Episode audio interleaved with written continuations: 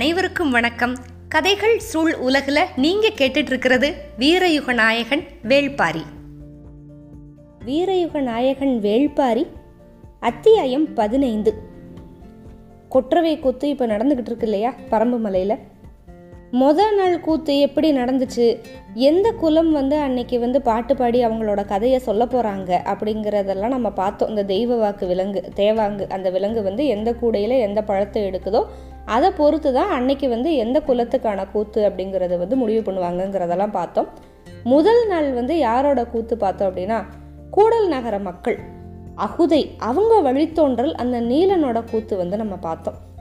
இப்போ வந்து ஏற்கனவே அகுதை அசுனமா இந்த கதையெல்லாம் கூட கபிலர் வந்து பாரிக்கு சொல்கிறாரு கபிலருக்கு வந்து அந்த கூடல் நகர மக்களை பற்றி நிறைய விஷயங்கள் விவசாயம் வந்து அவங்களுக்கு எப்படி வசப்பட்டது அப்படிங்கிறது எல்லாமே தெரியுது. ஆனால் இன்னும் பதினாறு குலம் மிச்சம் இருக்குது அப்படின்னு சொல்லியிருந்தான்ல பாரி. அடுத்தடுத்த நாளில் வந்து அடுத்தடுத்த குலங்கள் வரும். அதெல்லாம் வந்து கபிலருக்கு தெரியுமா இல்லையா அப்படின்னு நமக்கு தெரியாது. இப்போது இரண்டாவது நாளுக்கு நம்ம நேர போகிறோம் ரெண்டாவது நாள் வந்து நள்ளிரவுக்கு முன்னாலேயே இந்த தெய்வ வாக்கு விலங்கு இருக்குல்ல அது வந்து கொஞ்சம் சீக்கிரமாகவே கீழே இறங்கி வந்து பழத் பழத்தெல்லாம் எடுத்துருச்சு. அது எப்படின்னா முன்னால் எப்படி நடக்குமோ அதே மாதிரி பின்னாலேயுமே நடக்கும் அந்த தெய்வ வாக்கு விலங்கு. பழம் எடுத்ததுமே சில நேரம் வந்து அப்படியே திரும்பி வழக்கம் போல் நடந்து போய் மரக்கிழமையில் மேலே ஏறிக்கிறோம். சில சமயம் யாராவது நம்மளை தாக்கிடுவாங்களோ அப்படிங்கிற ஒரு பயத்தில் வந்து முன்னாடி பார்த்துக்கிட்டே அப்படியே பின்பக்கமாகவே கால்களை நகர்த்திக்கிட்டு போகும். அதாவது ரிவர்ஸ்லேயே நடந்து போய் மேலே ஏறும். மொத நாள் வந்து எடுத்து கொடுத்துட்டு சட்டுன்னு ஓடி போய் ம- ஏறிக்கிடுச்சுல இன்றைக்கி ரெண்டாவது நாள் வந்து அப்படியே பின்பக்கமாகவே நடந்து போகுது. அது பின்பக்கமாக நடந்து போச்சு அப்படின்னா அந்த இடத்துல வந்து இரட்டை விளக்கு ஏற்றணும் அப்படிங்கிறது இந்த பரம்பு மலையில் ஒரு வழக்கம். இந்த ரெண்டாவது நாள் அது பின்பக்கமாக போகவுமே மரத்துக்கு முன்னால் வந்து ஒரு தீச்சட்டி வச்சுருந்தாங்க. அதில் வந்து நெருப்பு ஏற்கனவே எரிஞ்சுக்கிட்டு இருந்துச்சு. எண்ணெயில் முக்கி எடுத்த சின்ன சின்ன மரத்துண்டுகளை கொண்டு வந்து அதில் பக்குவமாக வச்சாங்க. குலநாகினி வந்து என்ன பண்ணுறாங்க அப்படின்னு பார்த்துக்கிட்டே இருக்க மற்ற நாகினிகள் வந்து இந்த வேலையை பண்ணாங்க. அந்த விளக்கில் வந்து இந்த தீயோட கன அளவு நல்லா அதிகமாக்கி அந்த தீ தழல் வந்து ரெண்டு கூறாக பிரிஞ்சு எரியிற மாதிரி வச்சாங்க. அந்த தீயோட அளவு வந்து எவ்வளவு இருக்கணும்? தழல் வந்து எத்தனை கூறாக பிரியணும்? அப்படிங்கிறது எல்லாமே அந்த நாகினிகள் தான் வந்து முடிவு பண்ணாங்க. நீர் பாய்ச்சுற மாதிரி தீயையும் கட்டுப்படுத்தி பாய்ச்சுறதுக்கு வந்து அவங்களுக்கு தெரிஞ்சிருந்துச்சு. குரநாகினி பார்த்துக்கிட்டே இருக்கிறப்ப அந்த நெருப்பு வந்து அந்த நெருப்போட தழல் பல கூறுகளாக பிரிஞ்சு கடைசியாக ரெண்டு கூறாக நிலையாக எரிய ஆரம்பிச்சிருச்சு. எப்போவுமே இந்த தெய்வ வாக்கு விலங்கு வந்து பழத்தை எடுத்ததுமே உடனே கூத்து ஆரம்பிச்சிரும் அப்படின்னு தான் கபிலர் வந்து நினச்சிக்கிட்டு இருந்தார். நம்மளுமே இப்போ ஒரு நாள் கூத்து தானே பார்த்துருக்கோம். பழத்தை எடுத்ததுமே எந்த குலமோ அந்த குலத்தோட பாணர் வந்து உள்ளே இறங்கிடுவார் அப்படின்னு நம்ம எதிர்பார்த்துக்கிட்டு இருக்கோம். ஆனால் இப்போ ஏமாற்றமாக இருந்துச்சு கூத்து ஆரம்பிக்கவே இல்லை. கூத்து தொடங்குறதுக்கு நேரம் ஆகும். வாங்க நம்ம அந்த மரத்தை சுற்றி பார்த்துட்டு வருவோம் அப்படின்னு கபிலரை கூப்பிட்டுக்கிட்டு போயிட்டான் பாரி. இந்த கொற்றவை நிலை கொண்டு இருக்கிற அந்த மரக்கூட்டம் ஒரு மரம் அதுக்கு கீழே அந்த மரப்புதர் அதை சுற்றி இருக்கிற இடத்துல தான் இந்த கூத்து நடக்குது அப்படின்னு பார்த்தோம்ல அந்த மரப்புதரை தான் வந்து இவங்க கொற்றவை அப்படின்னு நம்புகிறாங்க அந்த மரக்கூட்டம் வந்து ரொம்ப அடர்த்தியாக இருக்கிற ஒரு மரக்கூட்டம் அது. மனுஷன் வந்து உள்ளே நுழைய முடியாத அளவுக்கு பின்னி பின்னி கிடக்குது அத்தனை மரங்கள். அந்த பெரிய மரக்கூட்டத்தை வந்து பாரியோட கபிலர் வந்து அப்படியே சுற்றி வந்தார். சுற்றி வந்தால் அந்த பந்து வெளிச்சத்தில் அங்கங்கே அங்கங்கே தனித்தனியாக சில வீடுகள் இருக்குது அந்த இடத்துல. ஏன் இப்படி தனித்தனியாக சில வீடுகள்லாம் இருக்குது அதுவும் இந்த அடர்ந்த காட்டுக்குள்ளே ஏன் இருக்குது அப்படின்னு கபிலர் கேட்குறாரு அப்போ இந்த தெய்வ வாக்கு விலங்கு இருக்குல்ல இறங்கி வந்த பழத்தை எடுக்குதுல்ல இதுதான் வந்து பரம்புமலையோட குல விலங்கு அப்படின்னு சொன்னாங்க இல்லையா? காலங்காலமாக இந்த ஒரு மரத்தில் மட்டும்தான் அந்த விலங்கு வந்து வாழுதான். வேறு எந்த மரத்துலேயும் அது ஏறவே ஏறாது. அதனால இந்த இடத்த தவிர காட்டுக்குள்ளே எங்கே போனாலுமே நீங்கள் இந்த விலங்கை வந்து பார்க்க முடியாது. அதே மாதிரி இந்த விலங்கு வந்து வேட்டை விலங்குகளுக்கு ரொம்ப பிடிச்ச சாப்பாடு. இந்த தெய்வ வாக்கு விலங்கை பார்த்தா வேட்டை விலங்குகள் வந்து விட்டு வைக்கவே விட்டு வைக்காது. அதனால அப்பப்போ எப்படியாவது இந்த மர புதருக்குள்ளே நுழைஞ்சு இதை சாப்பிட்றணும் அப்படின்னு வேட்டை விலங்கெல்லாம் நினைக்கும். அதனால இந்த தெய்வ வாக்கு விலங்குகளை வந்து பாதுகாக்கிறதுக்காக இங்கே நாங்கள் காவல் குடிகளை வந்து குடி வச்சுருக்கோம். அவங்களோட வீடுகள் தான் இது அப்படின்னு சொன்னான் பாரி. இப்படி இவங்க கொஞ்ச நேரம் சுற்றி முடிச்சுட்டு இந்த கதையெல்லாம் பேசி கொஞ்ச நேரத்தில் வந்து இந்த துடிப்பறை பறையில் ஒரு வகை. அந்த துடிப்பறையோட சத்தம் வந்து கேட்க ஆரம்பிச்சது. வாங்க வாங்க அப்படின்னு சொல்லிட்டு பாரி வேகமாக நடக்க ஆரம்பிச்சிட்டான். முதல் நாள் கூத்தில் வந்து கூடல் நகர மக்களை பற்றி அந்த பாணன் பாட ஆரம்பித்தப்போ முழங்கினது வந்து கிணைப்பறை கிணைப்பாணன் வந்து பாட்டு பாடினா அப்படின்னு பார்த்தோம். இங்கே வந்து துடிப்பறை முழங்க ஆரம்பிச்சிருச்சு. இப்போ வந்து நம்ம நேர அந்த குலத்தோட கதையவே பார்க்க ஆரம்பிச்சிடலாம். இப்போ நம்ம பார்க்க போகிற கதை செம்பாதேவி அப்படிங்கிறவளோட கதை. செம்பாதேவிக்காக என்ன தெரியுமா பண்ணியிருந்தாங்க? இப்போ அந்த கபிலரும் பாரியும் சுத்த போயிருந்தாங்கல்ல மரத்தை அப்போ அந்த ஆடுகளை முழுக்க நிறைச்சு கோலம் போட்டிருந்தாங்க. அழகான கோலம். அப்போதான் தரையை மெழுகி கோலம் போட்டிருந்ததுனால எங்கே பார்த்தாலும் அப்படியே சாணத்தோட வாசனை வீசுது. ஈரம் இன்னும் காயலை. அந்த கோலத்துக்கு நடுவில் வெண்ணெயில் வந்து தானியங்களை உருட்டி வந்து ஒரு உருண்டை செய்வாங்க. அதுக்கு பேர் வந்து வெண் சாந்து உருண்டை. வெண்ணெய் நிறையா எடுத்து அதுக்குள்ளே தானியங்கள் வச்சு உருட்டி உருட்டி வைப்பாங்க. அந்த வெண் சாந்து உருண்டையை வந்து அந்த கோலத்துக்கு நடுவில் வச்சு அதுக்கு மேலே வந்து மாட்டோட ரெண்டு கொம்புகளை வந்து அப்படியே நட்டு வச்சுருந்தாங்க. சாணத்தோட வாசனை அந்த வெண் சாந்து உருண்டையோட வாசனை அந்த வெண்ணெய் மற்றும் தானியங்களோட வாசனை இது எல்லாம் அப்படியே நிறைஞ்சு இருக்கு. அந்த அழகான கோலம். பாரியும் கபிலரும் வந்து அவங்கவுங்க இடத்துல உக்காந்துட்டாங்க. யார் துடிப்பறை இசைக்கிறாங்க அப்படின்னு பார்த்தா ஒரு பெண். கோலத்துக்கு முன்னால் உட்காந்து அந்த துடிப்பறை வந்து கிட்டத்தட்ட உடுக்கை மாதிரி இருக்கும். அந்த உடுக்கையை வந்து வடிக்க ஆரம்பிச்சிட்டான் இவங்க வந்து பாணர்களா அப்படின்னு கேட்குறாரு கபிலர். இல்லை இல்லை இவங்க வந்து பரம்பு மக்கள் அப்படின்னு சொல்லிட்டான் பாரி. துடியோட சத்தம் வந்து எப்படின்னா ஒரு மாதிரி கொஞ்சம் பயத்தை உண்டு பண்ணும். ஒரு பேர் ஆந்தையோட சத்தம் மாதிரி இந்த உடுக்க சத்தமே நம்மளுக்கு கொஞ்சம் பயமாக இருக்கும் இல்லையா? அந்த மாதிரி இந்த துடிப்பறை வந்து கிட்டத்தட்ட உடுக்கையோட சத்தம் அந்த மாதிரி இருக்கும். நீருக்குள்ளே பொடியை போட்டால் எப்படி அப்படியே கரைஞ்சு போகும். அந்த மாதிரி இப்போ இந்த நள்ளிரவுக்கு அந்த இருட்டு அந்த இருட்டில் வந்து இந்த துடிப்பறையோட சத்தம் அது அப்படியே கரையுது. இப்போ இந்த செம்பாதேவியோட குலம் வந்து அவங்கக்கிட்ட பாணர்கள் வந்து இல்லை. அதனால் அந்த செம்பாதேவியோட குலப்பெண் செம்பாதேவி கதையை ஆரம்பித்தான் கபிலர் கேள்விப்படாத கதை இது. ஆதி காலத்தில் மலை மக்களில் ஒரு பிரிவினர் வந்து கால்நடைகளை வந்து வளர்க்குறதுக்கு பழகுனாங்க. அதனால் அந்த கால்நடைகளுக்கு சாப்பாடு கொடுக்கணும் அப்படின்னு எங்கெல்லாம் மேய்ச்சல் நிலங்கள் இருக்கோ அதை விட்டு மலைப்பகுதியிலிருந்து தரைக்கு இறங்குனாங்க ஒரு குழுவினர். அவங்க வந்து அந்த கால்நடைகளை பாதுகாத்துக்கிறதுக்காக என்ன பண்ணாங்கன்னா ஒரு அஞ்சு குடும்பங்களை செம்மலை அப்படின்னு ஒரு மலை அவங்க வாழ்கிற அந்த மலை அதோட அடிவாரத்தில் ஒரு குடில் அஞ்சு குடும்பங்களுக்கு மட்டும் ஒரு குடில் போட்டு கொடுத்தாங்க. செம்மலையில் மலை மேலே வாழ்கிறவங்க இவங்க கால்நடைகளை வளர்க்க பழகிறாங்க. அதனால் அந்த கால்நடைகளுக்காக இவங்க வந்து கீழே இறங்கி வர்றாங்க.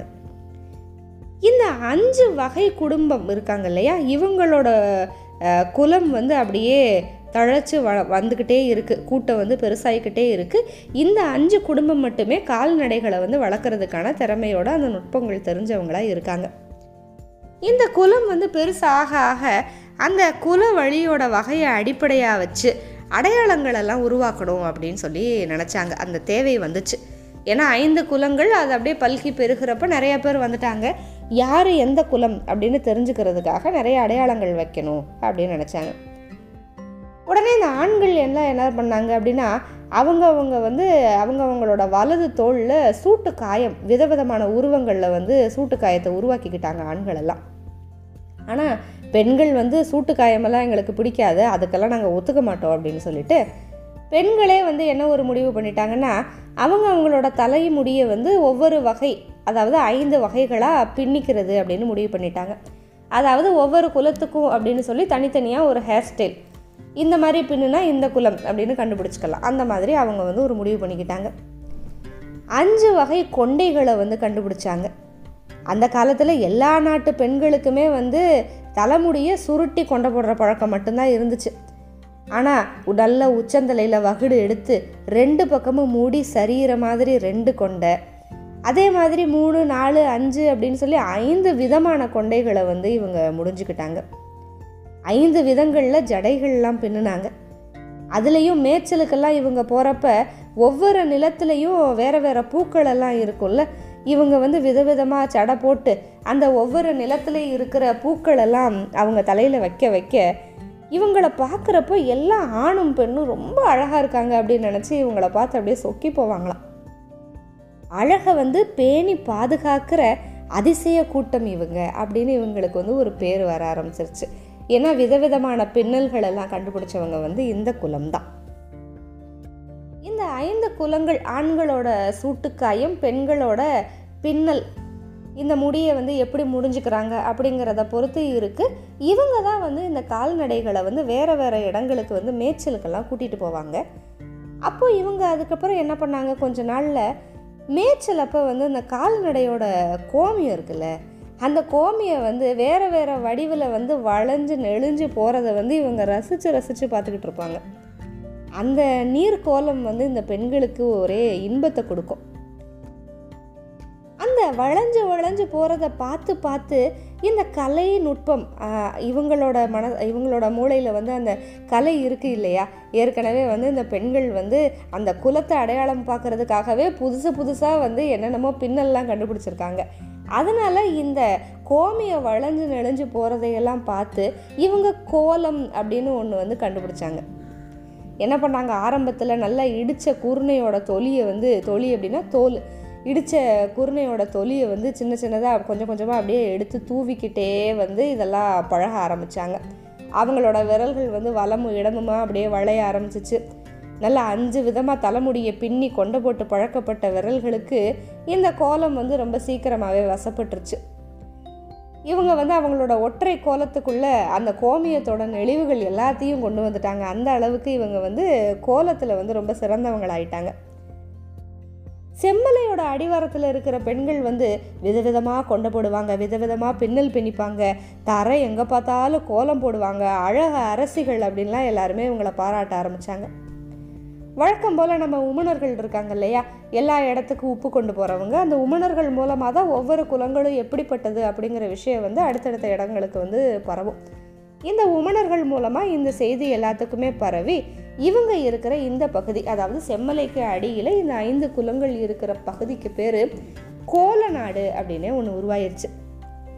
ஒரு புது நாகரிகத்தோட அடையாளமாக செம்மலை வந்து கொஞ்சம் கொஞ்சமாக மாற ஆரம்பிச்சிருச்சு. இதில் வெளி உலகுக்கு தெரியாத இன்னொரு ஒரு விஷயமும் இருக்குது என்ன பண்ணுவாங்க அப்படின்னா இந்த அஞ்சு குடும்பமும் அவங்கவுங்க மாடுகளை வந்து மேய்ச்சலுக்கு கூட்டிகிட்டு போயிட்டு வந்து அஞ்சு தனித்தனி பட்டியில் தான் வந்து அந்த மாட்டை வந்து அடைப்பாங்க. அப்படின்னா மொத்தமாக கூட்டிகிட்டு போகிறாங்க எந்த மாடு எந்த குலத்தோடு சேர்ந்தது அப்படிங்கிறதுக்கான அடையாளமும் வேணும்ல. மாடுகளுக்கு வந்து பிற இடங்களில் அதாவது மற்ற இந்த செம்மலை தவிர மற்ற இடங்கள்லாம் பொதுவாக அந்த மாட்டை கண்டுபிடிக்கணும் அப்படின்னா மாட்டுக்கு வந்து சூட்டுக்குறி தான் போடுவாங்க காதை அறுத்து விடுவாங்க இந்த மாதிரியெல்லாம் இருக்குது ஆனால் இந்த செம்மலை அடிவார அந்த கோல நாட்டு மக்களுக்கு வந்து மாடுகள் தான் தெய்வம். அதனால் மாட்டுக்கு வந்து இந்த சூட்டுக்குறி போடுறதோ காதை அறுத்து விடுறதோ இதெல்லாம் பண்ண மாட்டாங்க. அதனால் துன்புறுத்தாமல் அடையாளம் போடணும் அப்படின்னு யோசிச்சுக்கிட்டே இருக்காங்க. அப்போது ஒரு மூத்த கிழவி சொன்னால் இந்த செம்மலையில் வந்து நிறைய கல் இருக்குது அதாவது பல வண்ண கல் இருக்கும் இந்த செம்மலையில். ஏகப்பட்ட நிற கற்கள் இருக்கும். அதனால் அதில் எடுத்துட்டு எந்த குடும்பத்துக்கு என்ன வண்ணம்னு முடிவு பண்ணிக்கிங்க. அந்த வண்ண கல்லை வந்து ஒரு கயத்தில் கட்டி எல்லா மாட்டுக்கு வந்து ஒரு நெத்தி பட்டை மாதிரி கட்டி விட்டுருங்க அப்படின்னு சொல்லிட்டு அந்த கிழவி. உடனே ஐந்து வகையான வண்ண கற்களை வச்சு கொம்புகளுக்கு இடையில கயிறு முடிஞ்சு நெத்தி பட்டம் அப்படின்னு ஒன்று உருவாக்குனாங்க. என்ன ஆனாலும் சரி மாடுகளை வந்து இவங்க துன்புறுத்தவே மாட்டாங்க. இதுக்கு இன்னொரு ஒரு உதாரணம் என்ன அப்படின்னா மாட்டுக்கு மேலே வந்து எப்போ பார்த்தாலும் நிறையா பூச்சி இருக்கும்ல. இந்த கிடமாட்டுக்கு மேலே சின்ன சின்ன பூச்சி இந்த உண்ணின்னு சொல்லுவாங்க. இந்த உண்ணி வந்து நிறையா இருக்கும். அந்த பூச்சிகளையும் உண்ணியையும் கொத்தி திங்கிறதுக்காக எப்போ பார்த்தாலும் இந்த பறவைகள் வந்து மாடு மேலேயே வந்து உட்காந்துருக்கும் அப்போ இந்த பறவைகள் கொத்துறப்ப அந்த மாட்டுக்கு வந்து வலிக்கும்ல. அது வந்து இவங்களுக்கு பொறுக்காது இந்த கோலநாட்டு மக்களுக்கு. அதனால் அதை தடுக்கிறதுக்காக என்ன பண்ணுவாங்க அப்படின்னா நல்லா திரட்டின வெண்ணெயில் வந்து தானியங்களை கலந்து பெரிய வெண் சாந்து உருண்டைகளை வந்து அப்படி செய்வாங்க. இப்போ நம்ம கபிலர் பார்த்துக்கிட்டு இருக்காரு இல்லையா? அந்த கோலத்துக்கு முன்னால் ஒரு பெரிய வெண் சாந்து உருண்டையை வச்சு. இப்போ கபிலர் பாரிக்கு முன்னால் கோலத்துக்கு மேலே வெண் சாந்து உருண்டை வச்சுருந்தாங்க இல்லையா? வெண் சாந்து உருண்டை வச்சு அதுக்கு மேலே மாட்டோட ரெண்டு கொம்பை சொருகி வச்சுருந்தாங்கல்ல? அந்த உருண்டை தான். இந்த கோல நாட்டு மக்கள் வந்து நல்லா வெண்ணெயில் தானியங்களை கலந்து பெரிய பெரிய உருண்டைகளை வந்து என்ன பண்ணுவாங்கன்னா ஒரு நாணல் கூடையில் இந்த உருண்டைகளை வச்சு கிடையோட ஓரமாக ஏதாவது ஒரு இடத்துல வச்சு விட்ருவாங்க அவ்வளோதான் அந்த வெண்ணெய் அதுக்கப்புறம் இந்த தானியங்களோட வாசனைக்கு முன்னால் வந்து இந்த பூச்சிகளையும் உண்ணிகளையும் திங்கிறதுக்கெல்லாம் எந்த பறவையும் போகாது. எல்லா பறவையுமே வந்து அந்த நாணல் கூடைக்கு பக்கத்தில் தான் இருக்கும். அந்த வெஞ்ச அந்த உருண்டையை தான் மொச்சுக்கிட்டு கிடக்கும். மாடு பின்னாலேயே போகாது. ஒரு நாள் இரவு வந்து இந்த கோல நாட்டு மக்கள் இந்த வெண் சாந்து உருண்டை இருக்கிற அந்த நாணல் கூடை இருக்கு இல்லையா? பகலில் வந்து அதை அப்படியே வச்சுருப்பாங்க. அந்த நாணல் கூடைக்குள்ளே இருக்கிற வெண் சாந்து உருண்டை அந்த தானியங்கள் எல்லாத்தையும் பறவைகள் சாப்பிட்ரும். இரவு வந்து அதை எடுத்து வச்சுருவாங்க. ஆனால் ஒரு நாள் இரவு தெரியாமல் அந்த நாணல் கூடையை வந்து குடலுக்குள்ளே வைக்காமல் மறந்து வெளியில் வச்சுட்டு தூங்கிட்டாங்க. நாணல் கூடையோட இண்டு இடுக்கலையெல்லாம் கொஞ்சம் ஒட்டி இருக்கும்ல அந்த வெண்ணெய் தானியமெல்லாம்? அதை இரவு முழுக்க அந்த பறவைகளெல்லாம் கொத்தி தின்றுருக்கு. காலையில் எந்திரிச்சு பார்த்தா நாணல் கூடையே அப்படியே நார் நாராக உதிர்ந்து போய் கிடக்குது. ஏன்னா பறவைகளுக்கு வந்து அந்த வெண் சாந்து உருண்டையோட சுவை ஒரு வெறி ஏற்றும் இந்த மாதிரி இந்த கோல நாட்டு மக்கள் வந்து மாடுகளுக்கு தீங்கு விளைவிக்காத வண்ணம் என்ன பண்ணணும்னாலுமே பண்ணுவாங்க. இப்போ நான் இந்த நாடோடைய நாகரிகம் அப்படிங்கிறது எல்லா உயிர்களையும் தன்னோடது அப்படின்னு நேசிக்கும். தலைமுறை தலைமுறையாக இவங்க குலம் வந்து தழைச்சி முன்னேறிக்கிட்டே இருக்குது மனிதர்களும் கால்நடைகளும் பல்கி பெருகிக்கிட்டே இருக்காங்க. இந்த கோல நாட்டினர் வந்து இன்னொரு பழக்கம் என்ன அப்படின்னா ஒவ்வொரு வருஷமும் முன்பணி காலத்தில் பிரிஞ்சு மேய்ச்சலுக்கு போயிடுவாங்க வேற வேற ஊர்களுக்கு போவாங்க. மறுபடியும் முதுவேனில் காலம் முடியிறப்ப தான் செம்மலைக்கு திரும்பி வருவாங்க. முன்பணி காலம் அப்படின்னா மார்கழி தை முதுவேனில் காலம் முடியிறப்ப ஆணி ஆடி அது முடியிறப்ப தான் செம்மலைக்கு வந்து வருவாங்க. இவங்க வந்து மேய்ச்சலுக்கு போயிட்டு எத்தனை மாடுகளை வந்து திரும்ப கொண்டு வராங்களோ அதை வந்து வழக்கம் போல் அந்த குடும்ப அடையாளத்தோடு பிரித்து கணக்கு வச்சுக்கிருவாங்க. ஒரு தடவை வழக்கம் போல் இந்த முன்பணி காலத்தில் கோல நாட்டில் இருந்து மேய்ச்சலுக்காக பல்வேறு திசைகளில் கிட போடுறதுக்கு குழுக்கள் எல்லாமே கிளம்பி போச்சு. அதில் ஒரு குழு காவிரி ஆத்தோட படுகைக்கு போச்சு. அந்த குழுவில் வந்து எத்தனை பேர் இருக்காங்க அப்படின்னா பதினெட்டு குடும்பம் இரநூறு மாடு அந்த கிடையில் இருந்துச்சு. அந்த கிடையில தான் சுடர்ந்து ஒளி வீசுகிற தழல் மாதிரி இருக்கிறவ செம்பா. செம்பாவோட குடும்பத்துக்கு என்ன தலை பின்னல் அப்படின்னு சொன்னால் நல்லா வகுடு எடுத்து சடை போட்ட குடும்பம் அவளோடது. அதே குழுவில் கோவன் அப்படின்னு ஒருத்தர் இருந்தான். அந்த கோவனோட ரெண்டு தோல் எப்படி இருக்கும்? அப்படின்னா மாட்டோட திமில் இருக்குல்ல அந்த மாதிரி இருக்கும். அந்த கோவனோட ரெண்டு தோல் உரு திரண்டு இருக்கும். அவனோட வலது தோளில் வந்து மூணு சூட்டு அடையாளமெல்லாம் இருக்கும். இந்த செம்பாவுக்கு வந்து கோவனை ரொம்ப பிடிக்கும். சின்ன வயசில் அந்த சூட்டு காயத்தை தொட்டு தொட்டு பார்த்த செம்பா இப்பெல்லாம் அதில் வந்து இதழ் பதிக்கிறதுக்கு தான் ஆசைப்படுறான். இந்த கோவன் வந்து கிடைக்கு முன்னால் தான் நடந்து போவான். அவனுக்கு பின்னால் தான் மொத்த மாடுகளும் நடந்து போகும். கிடையோட இடது பக்கம் நம்ம செம்பா வந்து நாணல் கூடையை தூக்கிக்கிட்டு நடப்பா. அதாவது அந்த வெண்சாந்து உருண்டைகளை வச்ச நாணல் கூடை வந்து செம்பா தலையில் தான் இருக்கும். அதனால் செம்பாவை சுற்றி பறவை கூட்டம் அப்படியே மிதந்து மிதந்து வரும். ஒரு பக்கம் அப்படியே மாட்டோட காதெல்லாம் வெடைச்சி ஆட இன்னொரு பக்கம் பறவைகளோட ரெக்கைகள் படபட படப்பட படன்னு அடிக்க பசுக்களுக்கும் பறவைகளுக்கும் நடுவில் இவங்க ரெண்டு பேரோட காதல் நல்லா செழிச்சு வளர்ந்துச்சு. கெடமாடு இருக்குல்ல அது எப்போவுமே நடந்துக்கிட்டு இருக்கிறப்பவே குட்டியை ஈன்றும். அந்த குட்டினால உடனடியாக கிடைய வேகத்துக்கு வந்து நடக்க முடியாது. அதனால் என்ன பண்ணுவாங்க அப்படின்னா பால் குடிக்கிற நேரம் தவிர மற்ற நேரத்தில் அந்த குட்டியை வந்து தோளில் தூக்கிக்கிட்டு தான் நடக்கணும். எப்போவுமே ஏதாவது ஒரு மாடு வந்து கண்ணு போட்டுச்சுன்னா அந்த கண்ணை வந்து கோவன் தான் தோளில் தூக்கிக்கிருவான். அந்த ஈன்றெடுத்த பசு வந்து அவனை உரசி உரசியே நடந்து வரும். அப்படி ஒரு நாள் அந்த கண்ணுக்குட்டியை வந்து கோவன் தோளில் வச்சு இப்படி நடந்துக்கிட்டு இருக்கிறப்ப செம்பாவோட கண்கள் அவனவே பார்த்துக்கிட்டே இருந்துச்சு. அந்த தோளில் இருக்கிற இளங்குட்டி மேலே ஒரு கண நேரம் பொறாம கூட வந்துச்சு செம்பாவுக்கு. இப்படி இவங்க வந்து பல தூரம் மேய்ச்சலுக்கெல்லாம் கூட்டிகிட்டு போயிட்டு சாயந்தரம் ஆச்சுன்னா என்ன பண்ணுவாங்கன்னா மாடுகளுக்கு வந்து கெடை போட்டு இரவு வந்து கஞ்சி எல்லாம் குடிச்சிட்டு அவங்க குடிலுக்கு நடுவில் சின்ன சின்னதாக கூத்தெல்லாம் கட்டுவாங்க. எல்லாருக்குமே பாட தெரியும். ஆள் மாற்றி ஆள் வந்து பாடிக்கிட்டே இருப்பாங்க. இந்த செம்பாதேவி அந்த குழு வந்து கூத்து கட்டி பாடுறாங்கல்ல அப்போ வந்து கிடையில் கிடையில காவலுக்கு இருக்கிறவன் கூட எட்ட இருந்து அவனோட பாட்டை பாடுவான். அதாவது எல்லாருமே வந்து பாடல் பாட தெரிஞ்சவங்களாக இருப்பாங்க. அதனால அவங்களோட கூத்து வந்து ரொம்ப சுவாரஸ்யமாக போய்கிட்டே இருக்கும். இந்த கூத்துக்கு வந்து துடிப்பறை முழங்கி இசை கொடுக்கறது வந்து நம்ம கோவன் தான். இடது கை துடி அப்படியே இழுத்து பிடிக்க வலது கை விரல்களால் அதோட வலது புறத்தை அடித்து அடித்து தாளம் எழுப்புற அழகை பார்த்து பார்த்து சந்தோஷப்படுவா செம்பா.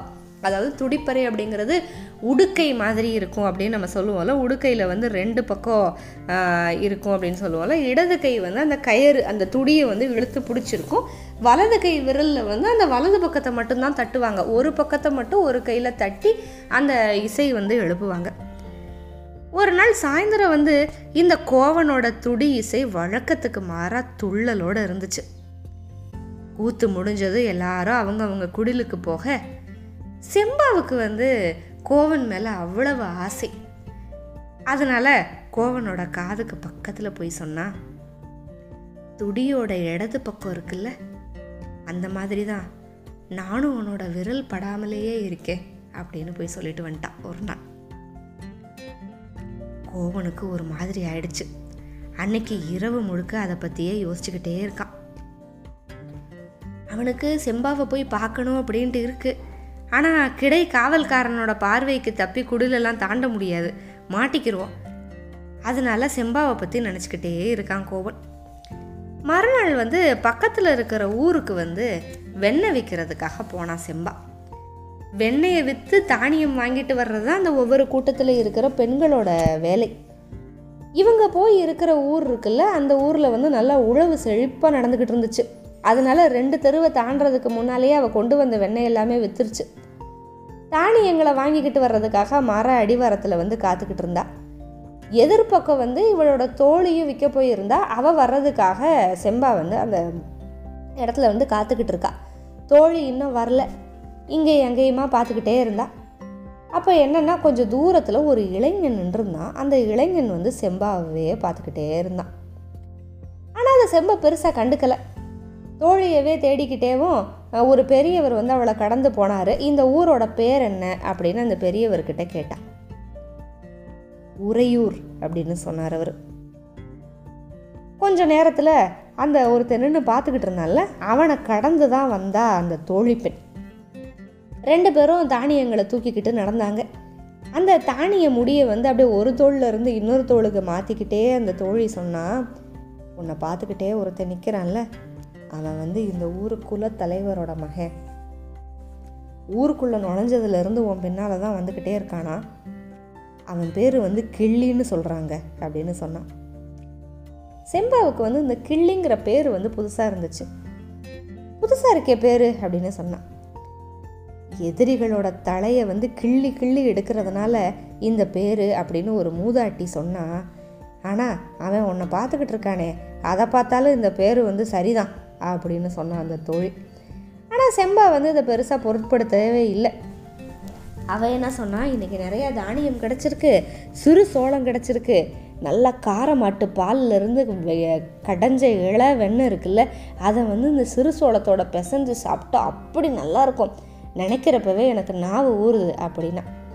ஒருத்தன் நின்று பார்த்துக்கிட்டு இருக்கான் அவன் யார் என்ன அதை பற்றி வந்து எந்த சுவாரஸ்யமுமே இல்லை. செம்பாவுக்கு நம்ம செம்பாவோட கண் எல்லாமே கோவன் மேலில் இருக்குது அன்னைக்கு இரவு வந்து கஞ்சி குடித்து கூத்து முடிஞ்சு எல்லாம் அவங்கவுங்க குடிலுக்கு போகிறாங்க அன்னைக்கு வந்து கிடைக்காவல் முறையில் கோவனும் இருந்தான். செம்பா வந்து அவனுக்காக சமைச்ச கஞ்சியை வந்து சின்ன கலையத்தில் வச்சுக்கிட்டு குடிலுக்கு பின்னால் காத்துக்கிட்டு இருந்தான். நல்லா இருட்டுனதுக்கப்புறம் குடிலுக்கு பின்னால் மறைவாக வந்தான் கோவன். அந்த இடமே அந்த கஞ்சியோட சுவையில் அப்படியே மணத்து கிடக்க செம்பா இருந்தான். சாப்பாடை வந்து ஊட்ட ஆரம்பிச்சா கோவனுக்காக. இந்த அழகான காதலர்கள் இருவரும் கொஞ்ச நேரம் தனிமையில் அங்கே இருக்காங்க. அப்போ திடீர்னு கடைசி குடிலுக்கு பின்னால் குதிரையில் ஒருத்தன் போகிறது தெரிஞ்சிருச்சு. உடனே கடையில் இருந்த நாயெல்லாம் சுதாரிச்சு அந்த திசையை நோக்கி பாய ஆரம்பிச்சிருச்சு. ஆனால் குதிரை ரொம்ப வேகமாக போய் மறைஞ்சிருச்சு. அந்த நாயோட சத்தத்தில் எல்லாருமே எந்திரிச்சிட்டாங்க. வேல்கம்பை தூக்கிக்கிட்டு முன்னால் ஓடி நின்னான் கோவன். கோவனோட கிடைக்காவல் அந்த சமயத்தில் வந்து இப்படி ஒருத்த குதிரையில் போகிறான் யார் என்னன்னு தெரியல. அதனால் கோவனுக்கு வந்து ஒரே பதட்டம் போயிட்டான். இன்னொரு பக்கம் வந்து செம்பாவும் மாட்டிக்கிருவோம் அப்படின்னு சொல்லிட்டு வேகமாக குடிலுக்குள்ளே போகிறான் ஆனால் தோழி உள்ளே இருக்கா. பார்த்துட்டு யார் அப்படின்னு சொல்லி தோழி தான் சொல்கிறா வந்தது வந்து அவன்தான் அப்படிங்கிற. அதாவது அந்த கிள்ளி செம்பாவை பார்த்துக்கிட்டே இருந்தால குதிரையில் போகிறத பார்த்துட்டு வந்தது அவன்தான் அப்படின்னு தோழி சொல்லிக்கிட்டே இருக்கா. சொல்லிக்கிட்டு பார்த்தா இந்த செம்பாவோட ஆடை அந்த கட்டு வந்து கழன்று இருக்கிறத அதிர்ச்சியோட பார்க்குறா. ஒருவேளை வந்தவனால செம்பாவுக்கு எதுவும் ஆயிடுச்சோ அப்படிங்கிற பதட்டத்தில் வந்து அந்த தோழி பார்க்குறா. ஆனால் செம்பா வந்து இப்படி தலையை மறுத்து கொஞ்சம் வெக்கப்பட்டுக்கிட்ட கோவன் அப்படின்னு உண்மையை சொல்லிட்டான் தோழி திரும்பி பார்த்தா கோவன் வந்து வேல்கம்போட முன்னிலையில் நின்றுக்கிட்டு இருக்கான்.